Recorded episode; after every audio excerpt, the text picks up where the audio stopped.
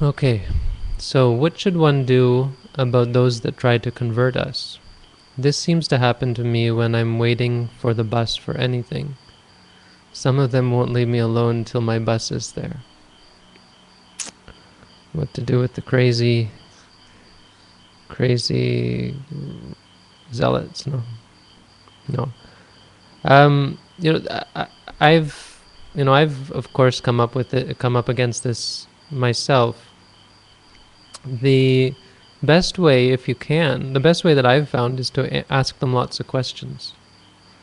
Uh, because it helps you to be open-minded and it helps to change your um, the, the, the angst that we have, the aversion that we have. This what we call patigha. Patigha is this this kind of annoyance that comes up. It becomes annoying, or it, it chafes on us uh, to have to put up with people. But clearly, these sort of people have some problem inside. They have some very, very, very strong clinging. It's clinging to views and it's clinging to um, their idea of pleasure and happiness and, and, and what's right. They're clinging, you know, clinging out of fear as well, clinging out of ignorance as well and the best the best way to you, so you, you consider them as someone with a big knot inside. They, they're they're all twisted up inside. And you have to look at this and you have to help them to untie it. And it takes skill. It takes um, clarity of mind. So what i find is the best is to explore it with them.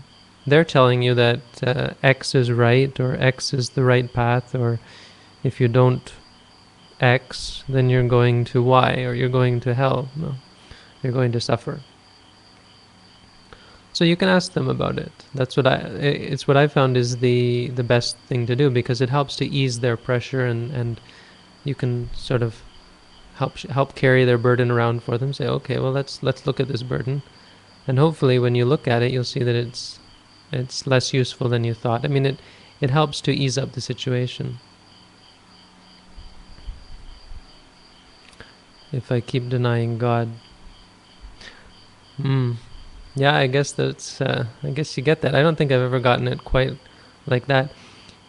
Uh, you know, no one. I've never had anyone tell me that I'm going to hell.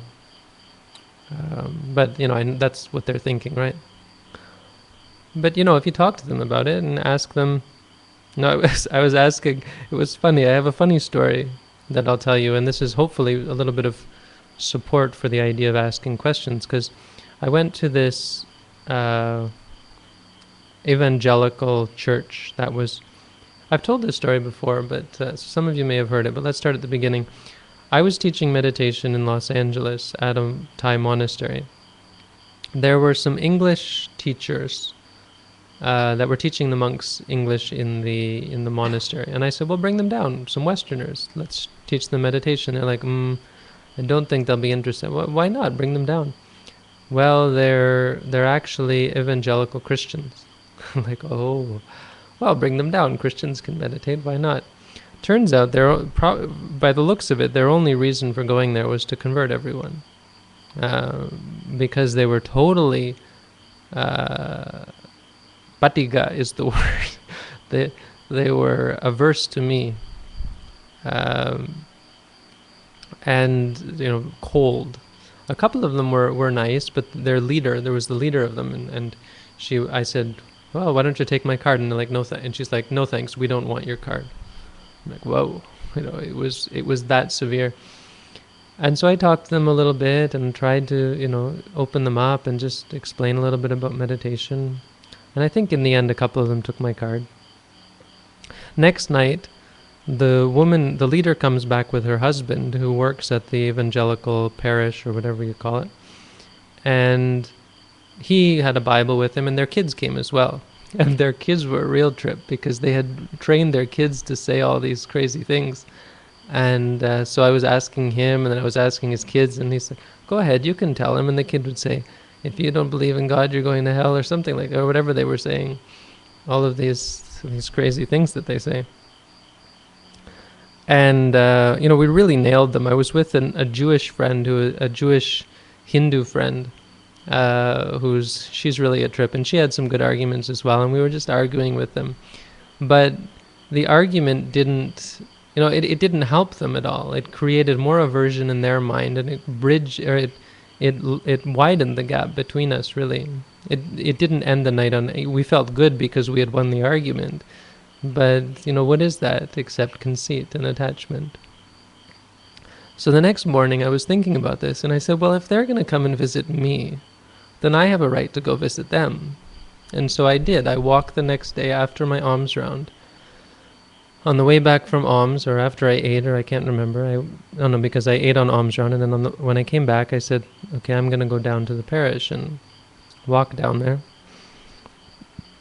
And went in and there was a guy up on the dais or whatever te- talking and was, the hall was full of people I stood in the back and this uh, this this this couple of people were standing at the back, and I was I think I talked with him, or I can't remember how it came up, but it turns out it was a uh, it was a teaching of pastors. This guy was a teacher of pastors.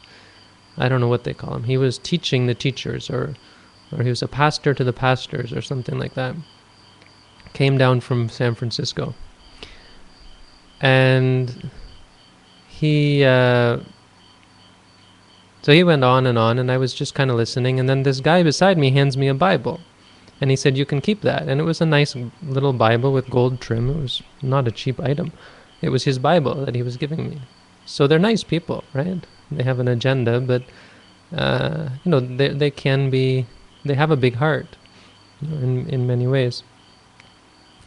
So I was reading through it, and then I started reading through other parts, and then it kind of wound down, and I went outside and sat on a bench and started reading and I was reading some passages and looking up because I had heard I had heard that God is love so I was looking it up and I can't remember the whole the whole thing but then the the guy comes out the guy bursts out the doors and and you know bears down on me with both barrels loaded and he said, "What an opportunity!" He said, "I saw you in the back," and and so on and so on. And he had a Bible that was this. You can see was this big.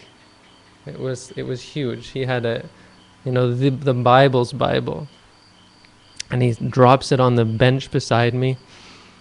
And and puts his foot up on the bench or something like that. And it, it was just like, what an opportunity to convert me or something and so this is where I, I no, this is this was the example of, of how to deal with these people as I started asking him questions because here I had a Bible and I was like great here I have the teacher of the pastors right in front of me and I can ask him questions so I asked him some fairly no not not terribly pointed because you don't want to sound uh, threatening to them you don't want to seem to be just asking questions for the sake of asking questions. You know, I was really interested, and he told me some really weird things, like how we die twice. There was something about how God is love, and I said, like, if God is love, then why does He send you to hell, or something like that. And then he went on about how God is also truth, or something, or I don't know, and how God God loves us and therefore he has to send us to hell, something like that. I mean, what what's going on here is you're starting to point out to them or let them let them show themselves the inconsistencies because in trying to explain such a thing, you have to run so many somersaults that it gets tiring.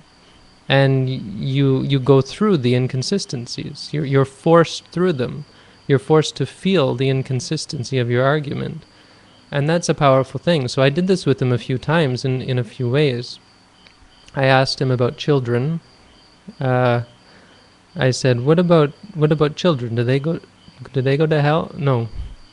No, I didn't ask him. I asked I said, "Well, what about a person in a country where they've never heard of Jesus? Uh, what if they die without having taken Jesus into their heart?" And or something about a child. Uh, it came up, and I and he said, "Well, yeah, they go to according to the Bible, they go to hell as well." And I said, "Well, that's not that doesn't sound really fair, does it?" And and he said something like, "No, no, it doesn't."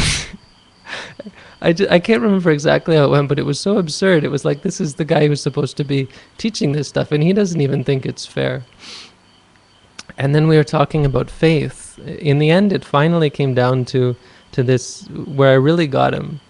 Uh, so I was asking him about faith, and he was saying, you know, the point in, in Christianity or in, in, in his Christianity is that it's faith. The the faith is what determines uh, whether you're Christian or not, and it's because it's because of faith that works come or so on, and, and so he has this argument of faith over works.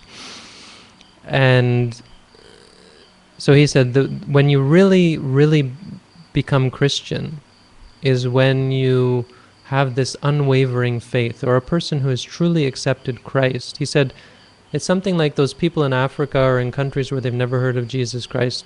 They've already hardened their hearts to Jesus. And he said, for a person who's truly accepted Jesus into their hearts, they have they have unwavering faith. And so I asked him, I said, So what about your faith? Does your faith ever waver? And you could tell, I could see it in him. He just went like this. He started his mind started wavering in just a split second. And then he said, Well, for myself, no, I'd have to say it doesn't waver. But he was like wavering all over the place. And so I just left him at that and, and you know, thinking to myself, wow, this is the teacher's teacher. You know, they don't really have that much. And and if you just go through it with them, it's it's kind of fun actually.